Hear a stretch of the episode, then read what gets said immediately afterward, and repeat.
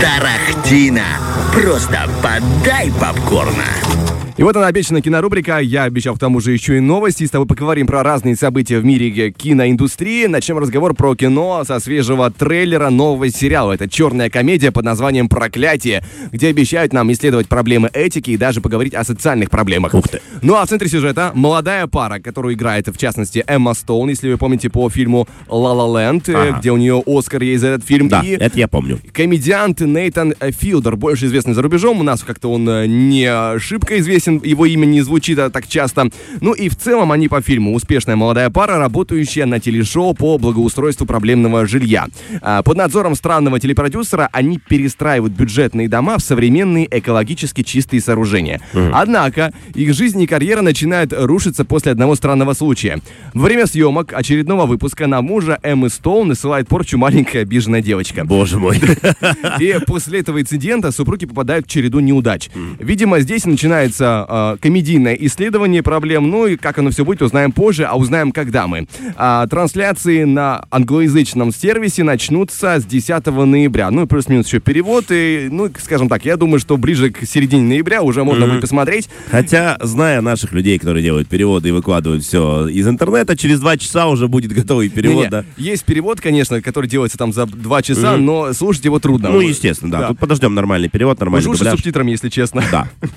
Ну, а теперь поговорим про другой амбициозный проект. э, А, слушай, тут мысль Да, да, да. э, мне э, очень похоже на лжец-лжец. Там мальчик, ну, не проклинал, но тоже загадал желание. Да, вот какая-то есть определенная параллель. Интересно посмотреть, что там девочка такое загадала, ему что с ними будет происходить. Поэтому обязательно Ну, гляньте. она не конкретно загадала, она просто прокляла его. Проклял. Ну, обычная девочка, об- обычная американская девочка. Я там довольно ам, не сильно, не сильно понял, что было описано в сюжете, потому Ага. что как-то очень запутанно был синопсис подан. Но в частности, как я понял, видимо, в рамках телешоу он ей а, давал деньги на камеру, а потом за эфиром забирал. Она поэтому, А, она поэтому обиделась и прокляла Будьте его. аккуратнее, ребят, если даете детям деньги, а потом забираете их, будьте аккуратней. Да, вот, в общем, какая-то очень запутанная история. Что будет, то будет. Ну, а пока что поговорим про другой амбициозный проект. Netflix снимает сериал про президента США Джона Кеннеди. Ух ты. Да, замахнулись, и проект будет основан на книге-бестселлере под названием «Кеннеди. Совершеннолетие американского века 1917-1956». Это целое название книги.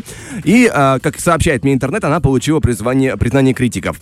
Книга была опубликована в 2020 году, и она является первой частью запланированной двухтомной а, биографии Кеннеди.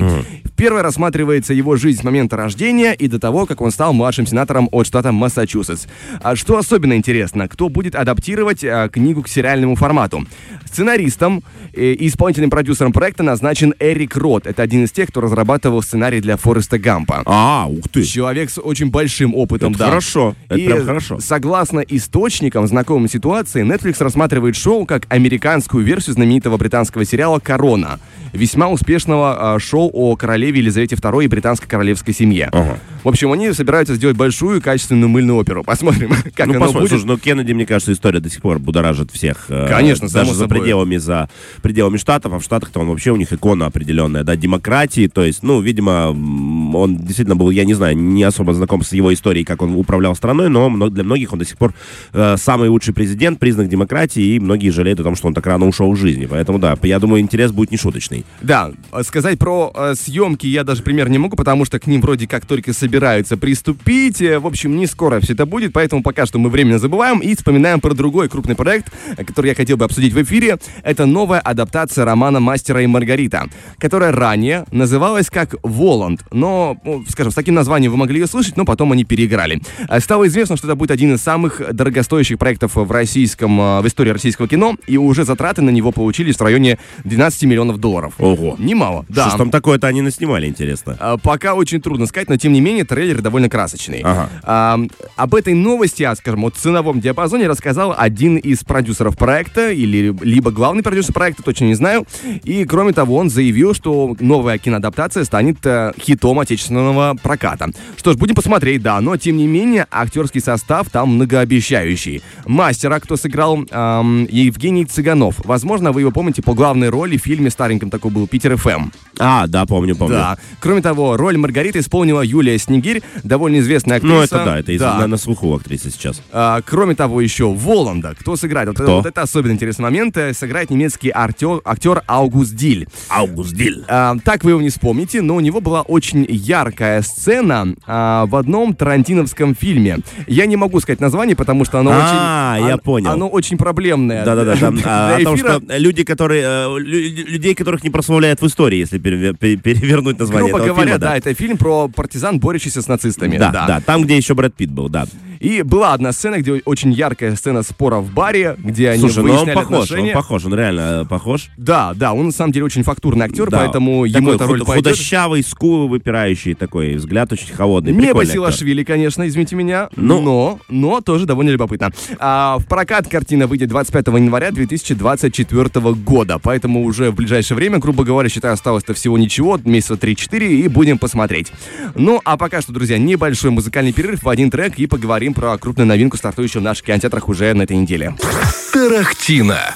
Ну и, собственно, новинка, стартующая в наших кинотеатрах, про которую я обещал поговорить, в этот четверг, 19 октября, появляется крупная работа Мартина Скорсезе, которого мы знаем по таким фильмам, как «Таксист», «Волк с Уолл-стрит». В общем, человек большой в мире кино. Да. И в главных ролях этого фильма а, Леонардо Ди Каприо и Роберт Де Ниро. А фильм... Это какой-то прям тортик э, кин- киношный, понимаешь? Разговор у нас с тобой будет крайне непростой, потому что фильм называется «Убийцы цветочной луны». Ух ты, ё-моё. Итак, на агрегаторе рецензий кинокритиков Rotten Tomatoes фильм получил на данный момент 95% положительных отзывов. Это Кинокритики достаточно встретили много. крайне тепло, очень те- прям горячо.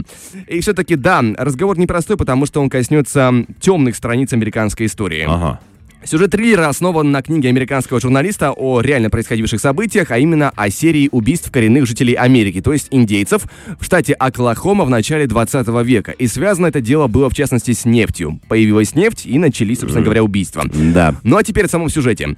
Итак, э, вскоре после мировой войны Леонардо Ди Каприо, отслуживший во Франции поваром, приезжает искать удачи в штат Оклахому, где находится крупная резервация индейцев племени Осейдж. А в тех краях живет еще его дядя Роберт Де Ниро, а, который носит прозвище Король. Он землевладелец, он скотопромышленник, друг индейцев и большой человек в этом регионе. А Король убеждает Ди Каприо посвататься к молодой женщине, которую играет Лили Гладстоун, из, из э, жаз- э, зажиточной индейской семьи. Идея состоит в том, чтобы земельные права этой семьи со временем перешли к Ди Каприо, считая, то бишь, к Де Ниро, к его дяде. Ага. Однако для этого должны как-то пропасть индейцы этой семьи, изначальные владельцы земель. Вот Интересно. такая история, такой триллер нас ожидает. А, кроме того, как я понял из а, описаний э, дополнительных, потому что на некоторых сайтах они разнятся, тут еще будет замешана история из ФБР, то есть Ага. они там как-то еще появятся. А, непростой проект, как я и говорил. Ну и что еще интересно, в команде, работавшей над фильмом, работал ра- упомянутый ранее уже в этом, а, в этом выпуске Тарактина Эрик Рот, который делал э, сценарий для Фореста Гампа. Он же работал над этим фильмом, чтобы вы понимали, насколько должно быть интересно в целом по сюжету. Но фильм непростой еще и по другой причине. А, Скорсезе вообще не э, парился, он взял и снимал фильм на 3,5 часа. Ну, слушай, он говорит, я Скорсезе. Я долго к этому шоу могу снимать фильмы такой длины, как хочу. Да, могу, хочу, умею, практикую. Но высидеть это я не знаю, как получится.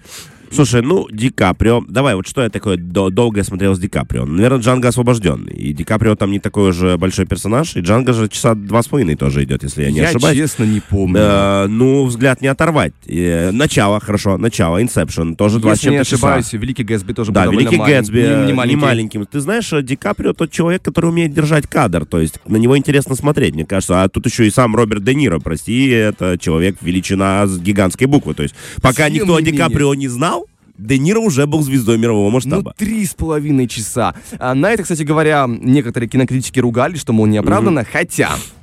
Переходим к мнению кинокритиков. Обозреватель издания The Hollywood Reporter Ух отдельно какой отме- Холливуд, Вивалшо, какой красивый английский. Я делаю вид, что умею. Спасибо. Отдельно отметил, что три с половиной часа хронометража в случае с этой картины полностью оправданы. Скорсезе с самого начала захватывает внимание зрителя и не ослабляет хватку. Вместо этого на протяжении всего фильма только а, повышая градус напряжения перед драматичным финалом. Интересно. Журналист из IndieWire считает, что Леонардо, Ди- Леонардо Ди Каприо показал лучший перформанс в своей карьере. Хотя он никогда не стеснялся играть сказать, эм, нехороших персонажей, его персонаж в «Убийцах цветочной луны» совершенно новый уровень для актера. Ну и кроме того, обозреватель газеты Independent отдельно похвалил актрису Лили Гладстоун. Она особенно в кино неизвестна, но она, в частности, коренная американка, и говорят, что она очень хорошо исполнила одну из главных ролей в фильме. Ее игру журналисты назвали выдающейся. Mm-hmm. В общем, друзья, четверг, 19 октября, начинается показ этого фильма в наших кинотеатрах, поэтому я, в принципе, могу рекомендовать посмотреть. Это крайне любопытная работа, и э, Скорсезе, так сказать, наехал на капитализм. Посмотрим, что он... Посмотрим, что получится. Да, что получится. Скорсезе умеет социально снимать. Ну вот взять того же «Волк э, с Уолл-стрит», если убрать всю вот эту, да? Тяжелая картина. Да, если убрать все, то остается очень-очень страшное лицо вот э, самой, этой самой биржи и что там происходит, да, очень-очень мрачное. Поэтому Скорсезе я, я, я пойду. Я тебе скажу, что вот я к чему? Я пойду. Я пойду, посмотрю на это 3,5 часа, возможно, я не вернусь. Тот человек, который э, не смог досмотреть, да, но я э, реально посмотрю, и потом мы обязательно об этом в эфире расскажем. Вы тоже ходите, смотрите хорошее кино. Фреш на первом.